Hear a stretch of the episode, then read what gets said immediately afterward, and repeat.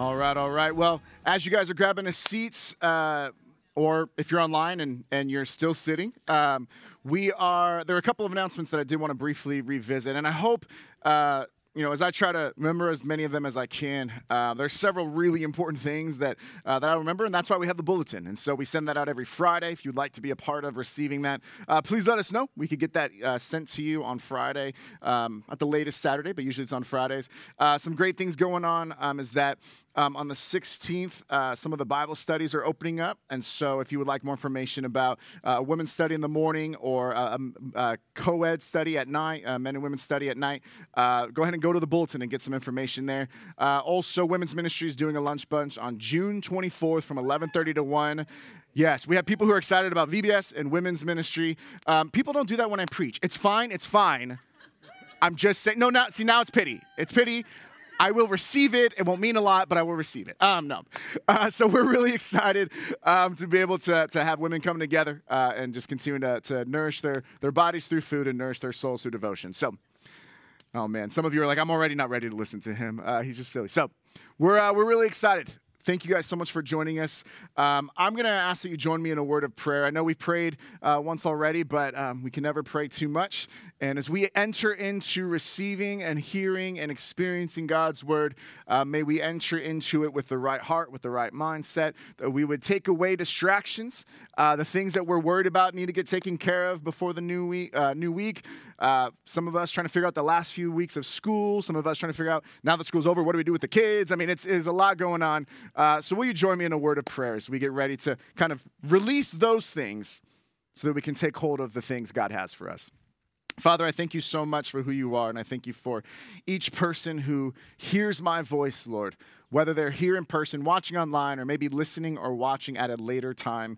God, we, uh, we know, we know, Lord, that each person who hears my voice is someone who is created by you, loved by you, that Jesus died for, and that the Holy Spirit would love to draw closer to the heart of the Father. So, Lord, I pray that you would work, that you would open up our eyes and our ears and our hearts to what it is that you have for us. I pray that I would decrease, that you would increase, that you would speak in a personal, powerful, impactful way to each and every one of us, Lord. We love you, and it's in Jesus' name we pray. Amen. As we mentioned, we're going to be in the Bible app. If you want to follow along, we'll be in 1 John 5 if you want to follow along there. Um, now, this upcoming week, uh, we are getting to do something really exciting as a family.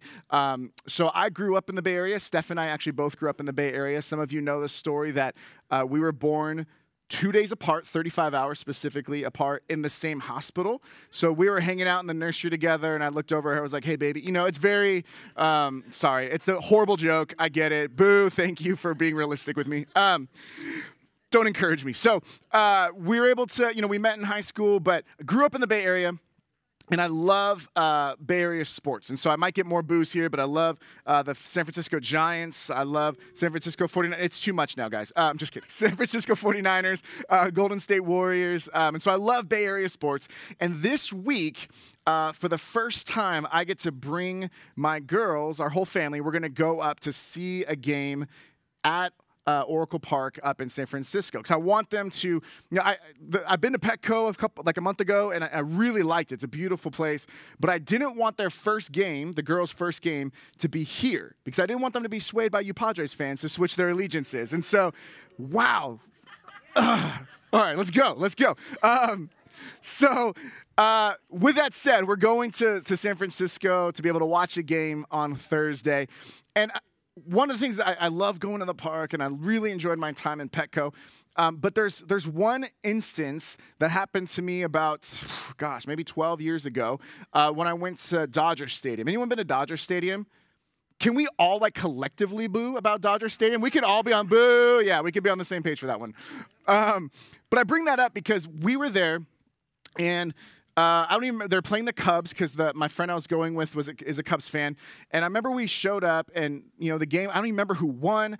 There's one thing that stuck out about that that game that night, is that as we were leaving and we were walking back to our car, we look up and probably about 300 feet or so. I uh, know 300 yards, excuse me, um, up that way. All of a sudden, I see someone who's a Dodgers fan with a baseball bat hitting someone who is a Cubs fan repeatedly And I remember my first thought, my first thought was is I should go do something.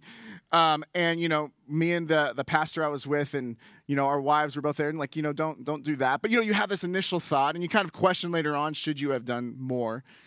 But I remember my next thought was, okay, well, I'm going to call 911. So I call 911 and I'm letting them know, you know, I'm at, I'm at uh, Dodger Stadium and I see, you know, a gentleman who is, um, gentleman's probably a, a, loose word at that point because he wasn't being a gentleman, but someone who is, is hitting over a Cubs fan with a baseball bat. Um, and he just jumped into a white car. But now, years later, I'm like, what was he wearing a Dodgers jersey? Was he wearing a, a, a, white tank top? I couldn't. I remember white, and I remember hitting. I'm like, what? How tall was he? Um, what did he have any facial hair? Did he have any other discerning or, or, or defining characteristics? And and the memories over time start to fade. So in the moment, in the moment, I was able to be a pretty good witness as to what happened. And my hope, and, and this may be wishful thinking, but as we left that day, because he, as he he hit him a couple times. He went into a white car and he just kind of drove off into the masses of cars that were leaving um, the park at the time. And we left, you know, a, a few minutes later. And as we're leaving, we, we I looked down one of the side streets and I saw a white car pulled over. And I was hoping and praying that that was that, was that but I don't know. In the moment, calling 911, I could be a witness to something and I could give whatever details I knew. But sometimes there's other witnesses that are better than others. There's some who could say, okay, uh, this person was 5'8", he had a mustache, he had a tattoo, you know, of an anchor on his left uh, forearm. Uh, he was someone that went into a car that was a Nissan Sentra, white, uh, with a license plate, and like, you know, whatever. And so obviously that would be impossible from 300 yards away. Um, I can't read all that. But that idea of some people are really good at all those details right away, able to witness, able to share, able to say, this is what's happening and this is what needs to be done. And I bring that all up because for many of us, our topic today, our sermon topic is called Becoming a Greater Witness. We've been looking at greater than, a look at First John over the past, this will be the fifth week of the series. And we talked about searching for a greater joy and pursuing a greater world, showing greater love, and then um, being able to, I forget last week's sermon, which is the most embarrassing because it was last week, but um, just that idea of, oh, experiencing a greater victory. So, what I, what I want to do today is focusing on the idea of becoming a greater witness. What does it look like for us to be able to be a witness? Because if we hear the word witness in a Christian context, we know we're called to share the gospel. We know that we're called to to do to be able to to have a reason for our faith and and we take it seriously and yet the word witness or the word evangelism or the word reaching out to the lost that that phrase those can those can stir up some difficulties because we're like how do I do that? What does that look like? How do I need to live? And people know what I struggle with, so how can I share with them? Um, all these different details. So, how do we become a greater witness based off of what we see in First John chapter 5? We're just going to look at a few points here, um, about four points, and then we will uh, we'll, we'll tie up the, the sermon and the series. So, we're going to start in First John 5. And um, we are going to start off in verses 1 and 2. Um, and the first point is that a greater witness is someone who loves God and God's children, who loves God and his children. Here's what we see in 1 John 5, starting in verse 1. Everyone who believes that Jesus is the Christ is born of God, and everyone who loves the Father loves his child as well. This is how we know that we love the children of God by loving God and carrying out his commands. Now, it's interesting in John's argument here because if you've been, as you've been following along with us, uh, a lot of John's argument about love comes from here's how we know that you love God is that you love his people. This one kind of reverses that argument. He says, This is how you know you love people by loving God and obeying his commands. That there's this interplay that takes place between loving God, loving others, and obeying commands, obeying what God's called us to do, that shows and, and allows us to be witnesses to who God is to those around us. Now, if you have some familiarity with, with Jesus' words, we recognize that the greatest commandments are to love God with all of our heart, soul, mind, and strength, and to love others. So, love God, love people, and obeying commands is, is something that we see all of these are, are proofs or, or they, they are the fruit that are born out of a relationship with God. So, have you known people? Have you known people that in the midst of difficulty or, or, or, or tragedy or heartache, the love for the Lord is tested and the love for the Lord has been shown to be true. We know people who have gone through circumstances that we think would, would shatter us, and in many cases they do, and yet they are held up by their love of God, the love for his people. That we see that, you know, I have friends who have, uh, are in law enforcement um, in LA, and, and they've shared about how, you know, I, their, their words are, I don't know how someone could do this job without a faith in God, without a hope, because you see so many painful, tragic, violent, angering, I mean, so many circumstances, and you see such difficulty. How do you not have, how do you do that without a faith? How do you do that without something that can hold you firm in the midst of the storms?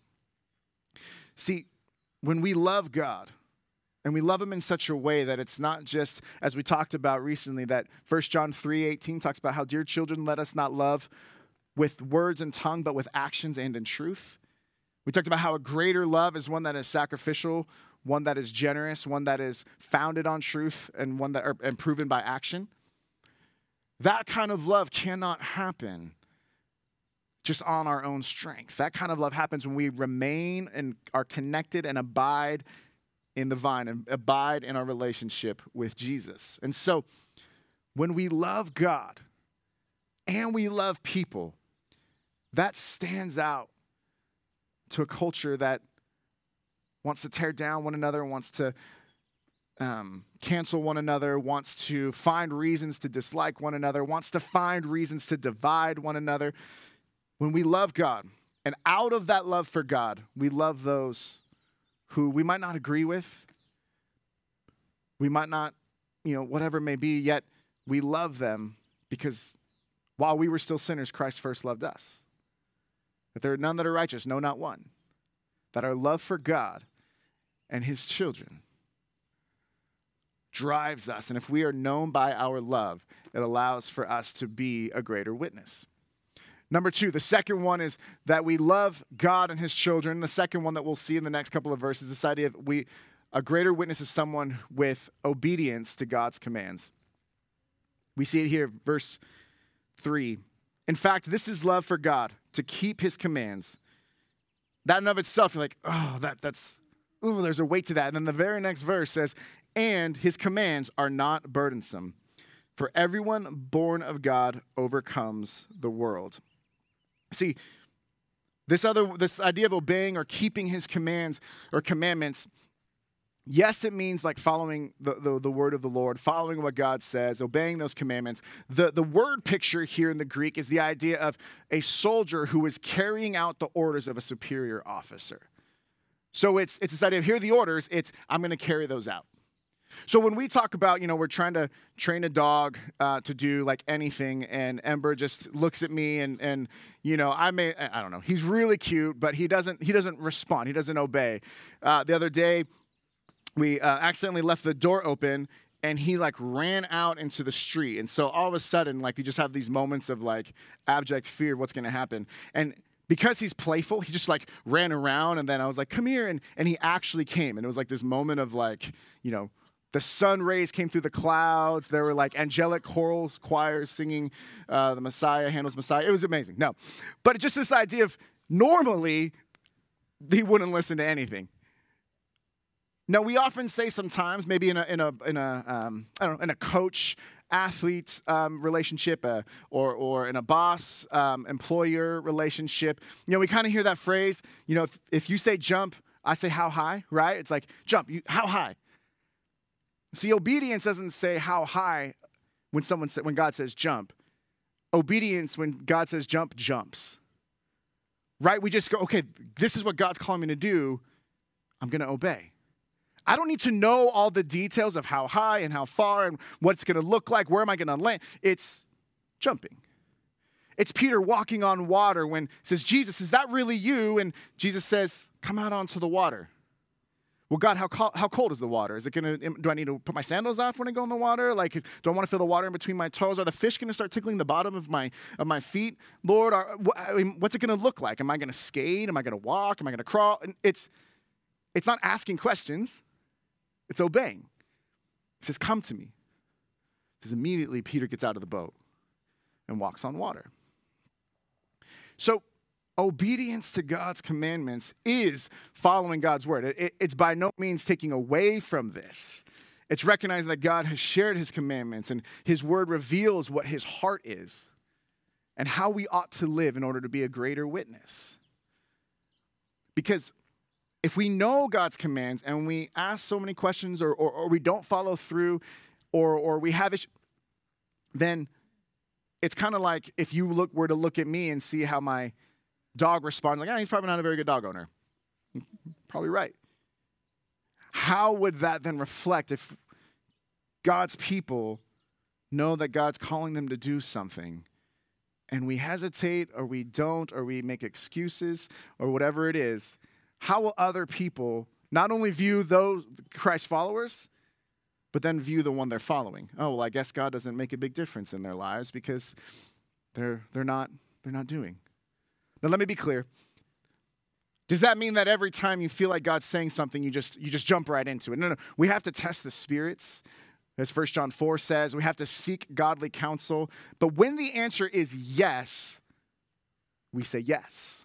When the answer is no, we say no. So I'm not saying avoid godly counsel. I mean, Proverbs is very clear to seek godly counsel. So, so don't just say, oh, I, I heard a sermon today that I'm supposed to, you know, whatever it may be.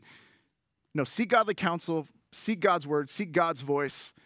But when the answer is yes, then go, do, say, be. Whatever it is that God's calling you to go or to do or to say or to be. So, the first thing a greater witness is someone with, with love for God and God's children it's someone with obedience to God's commands. The, the, third part we see in verse 4 is that it's someone that has victorious faith. Victorious faith. Here's what it says the second part of verse 4 and verse 5. This is the victory that has overcome the world, even our faith. Who is it that overcomes the world? Only the one who believes that Jesus is the Son of God. Now, let me unpack this for a moment that this victorious faith, because I think if many of us were honest, the faith that we have is one that um, we believe it, we voice it, but maybe we don't always experience the victory that comes with it. When um, I was uh, at uh, Mount Hermon, which is a summer camp up in uh, the Santa Cruz Mountains, up in the Bay Area. Um, it was 2005, and I was a camp counselor, and there were you know, three different rotations of camp counselors. I was on one of them. There were four other guys with me, um, and then uh, I think five girls. So you know, three teams of ten. Unnecessary. Sorry for the unnecessary details. Um, but what we would do is then there'd be there'd be different like games and events, and so we'd have four different teams, and uh, my team um, was the best at getting in last place. Like we were very good at it. It was chef's kiss, fantastic. So we, um, and so we would we would go into these events, and you know, there's one where it's like you're you're in a pool and you know you like you have like a little joust, right? And like there's two pillars and there's one person against the other, and I'm walking up against guys that are my friends that are stronger, faster, just in general better at all these things than me. And so I walk up, and you know what my first thought is? there's no way I'm going to win this, right? And you get ready, and then you take one, you take two, and you take a dip in the pool. So you recognize, you know, just kind of go into it like, I'm not going to win, you know, like there's, there's just no, there's no hope.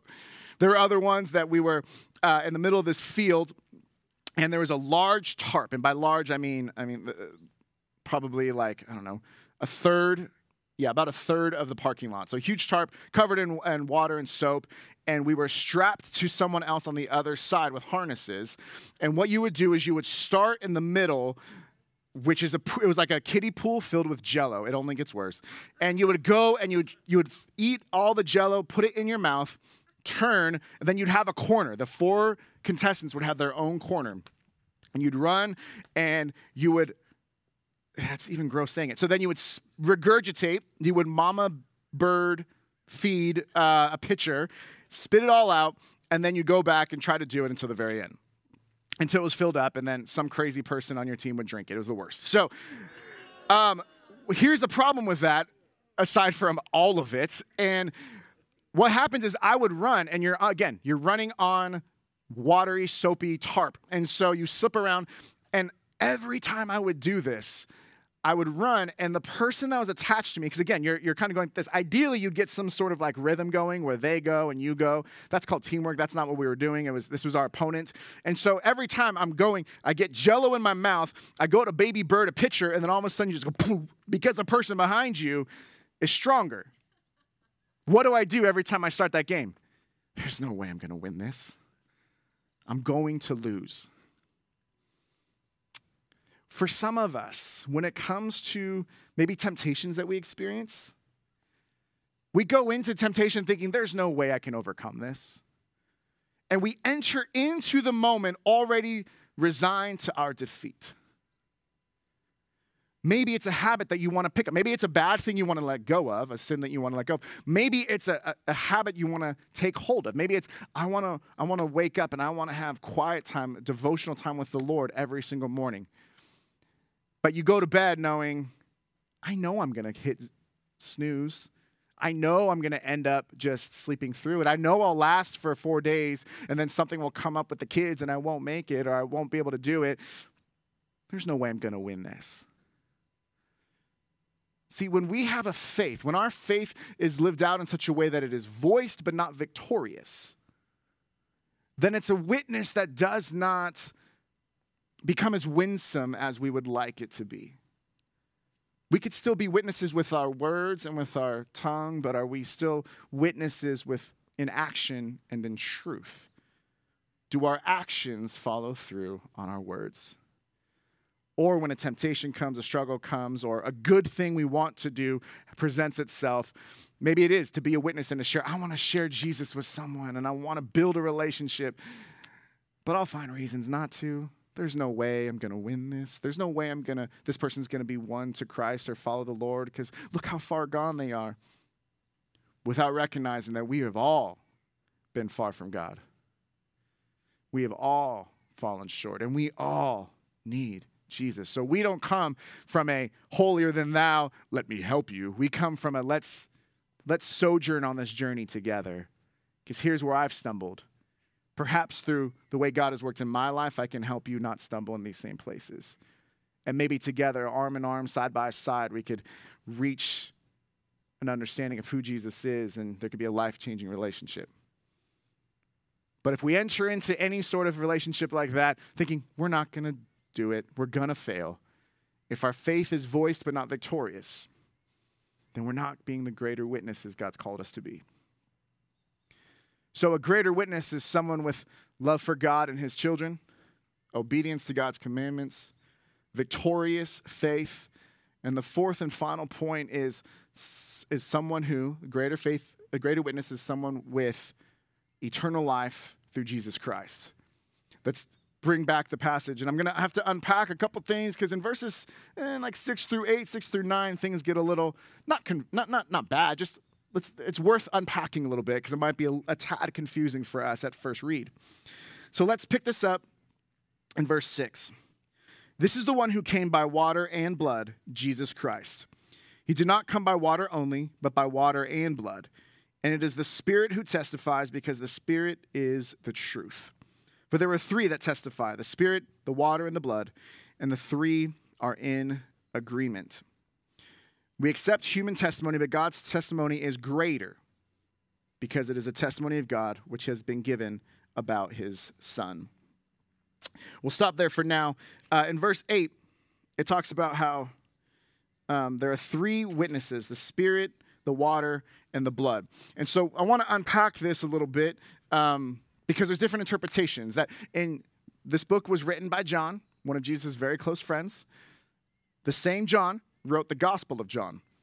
In John chapter 19, when Jesus has just died and, and a, um, one of the soldiers uses a spear to pierce his side, it talks about how it gushes with water mixed with blood.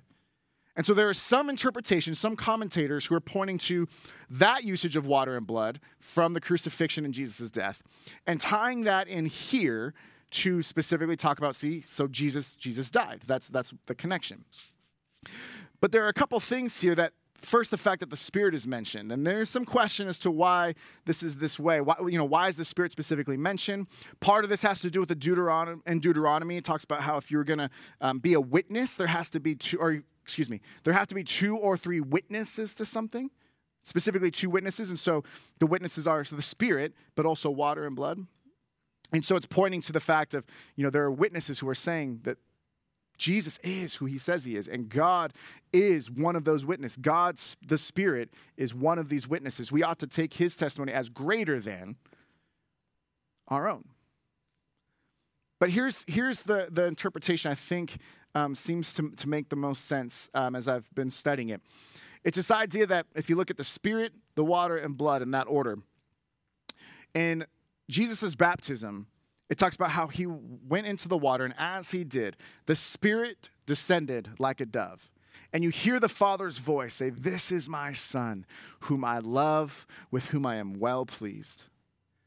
It's one of the, the one of the main, if not the one of the only, if not the only time where we see God the Father, God the Son, and God the Spirit all in this one place at this one specific event.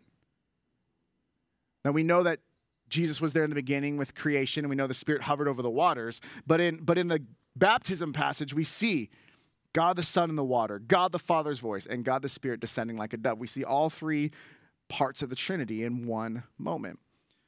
And so there's the, the Spirit coming down, the water referring to baptism, that Jesus didn't need to be baptized because if he had sin, but he was baptized in order to fulfill all righteousness, which is what it says in Matthew and to set an example and to make sure that, that we know that this is the command we ought to do to repent and be baptized. And then the third one is the blood. And so that refers to his death, refers to the crucifixion. And here's why it's important. If you were with us a few weeks ago, uh, as uh, Dan introduced this series, he talked about how there were different um, areas of Gnosticism, different beliefs that were creeping up within the church that First John um, combats. And one of them is this, uh, from a guy named Cerinthus, so it's Cerinthianism. And that's the idea that Jesus was a man until the baptism. Then the Holy Spirit came on and he became the Christ. But then, right when the crucifixion happened, Jesus, or the Christ, so Jesus being fully God, that left him. So then Jesus died as a man. So the idea was that God was only in Jesus during his ministry. That is not what God says. That's not what the word is. That's not who Jesus says he is. His testimony, Jesus' testimony is that he is one with the Father, that he is the Son. And so that's why it's super important that when it talks about how that Jesus Christ is the specific verbiage, not Jesus, because people in that time would have taken Jesus just to be the human part, and they would have taken Christ just to be the divine part, but it's the idea of Jesus the Christ. So Christ isn't his last name, it's a title. It means the anointed one. It's the same word that we see in Hebrew, or it's the same idea we see in Hebrew as the Messiah, the chosen one. So Jesus Christ, Jesus the Christ, fully man and fully God, as seen in the testimony of the Spirit and the water at baptism and the blood on the crucifixion at the cross, both fully God, fully man, is the one who laid down his life for our sin to provide eternal life and invites us to eternal life through Jesus Christ. So, we're going to close um, the last few verses in verses 11 and 12, and then we'll, we'll have some closing thoughts. Uh, well, actually, we'll do verse 10. Whoever believes in the Son of God accepts this testimony. Whoever does not believe God has made him out, has made God out to be a liar, because they have not believed the testimony God has given about his Son. And this is the testimony God has given us eternal life, and this life is in his Son. Whoever has the Son has life. Whoever does not have the Son does not have life. And as we've said um, throughout our time together, that eternal life is not just going to heaven when you die. That we, we tend to think of eternal life as something that is out there, that is later, that is future.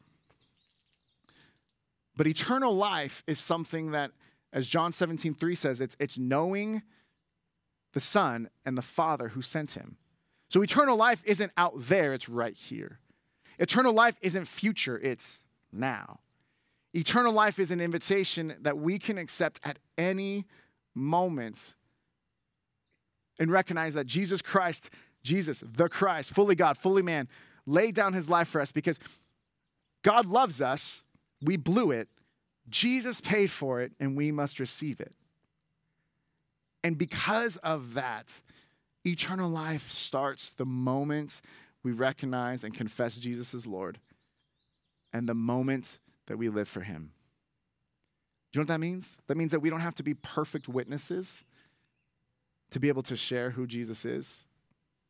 What we need to do is be willing to love God, to obey commandments, to have victorious faith, to have eternal life, and to live that relationship out. We see this. Uh, we did a devotional with our girls a few nights ago, and, and it was the story of the, uh, the demoniac in Mark, in which the man was in chains and would slash himself, and, and all the people, and they had to lock him up, but he was still able to fight against it. And Jesus comes, and the man had been demon possessed. And so the demons, you know, the man runs up to him and says, you know, talks about how, you know, don't send us into the abyss. Like, what about those pigs? Can we go over there? And Jesus says, I'll let you know, I'll let you go in the pigs. The pigs go over the cliff and they all die. That those who are the pig herders uh, are f- fearful. Um, I mean, they just went their livestock and their livelihood, but also they were filled with demons. Like it's, it's just a crazy situation. They ask Jesus to leave. And then the demoniac, the man who had just been running around a, a cemetery naked with slashes over his wrist or over his body, goes and says, Jesus, let me come with you. Jesus says, No. He says, Go and tell, go home and tell them how much the Lord has done for you. And he leaves him.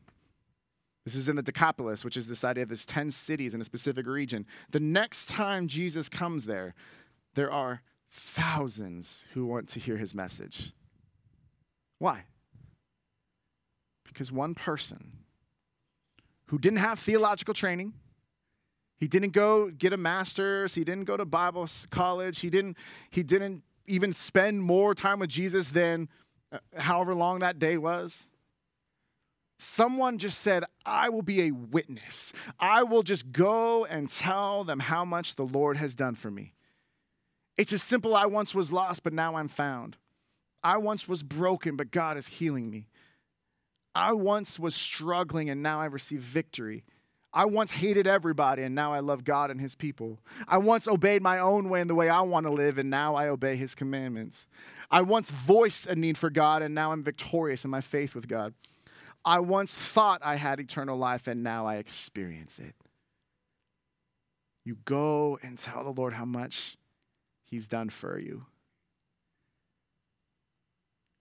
One person who does that changed the lives of thousands. How much more can we, here in person, those of you online, how much more can we have that same impact? So, for those of you who are watching online, you can see the screen as we listed out what a greater witness looks like. We list it all out and says a greater witness is someone who L loves God and his people, O obeys his commandments, V has victorious faith, and E has eternal life. So a greater witness is someone with love. Loves God loves people, and is willing to show that love with generosity, sacrifice, proven by action, and founded on the truth. The truth that God loves each and every one of us, that He breathed life into each and every one of us, and He wants a relationship. So, are we people who are going to be witnesses in the moment saying, here's what God did and here's what's happening. And if someone were to call us and call us up and say, what has God done for you? Oh, you could start sharing everything. You could be a great witness. Or will you be like me if I if I'm thinking about that time at um, Dodger Stadium when I don't remember if he was wearing a tank top or a jersey. I don't remember how tall he was. I, I don't remember all the details. I just did the best I could. But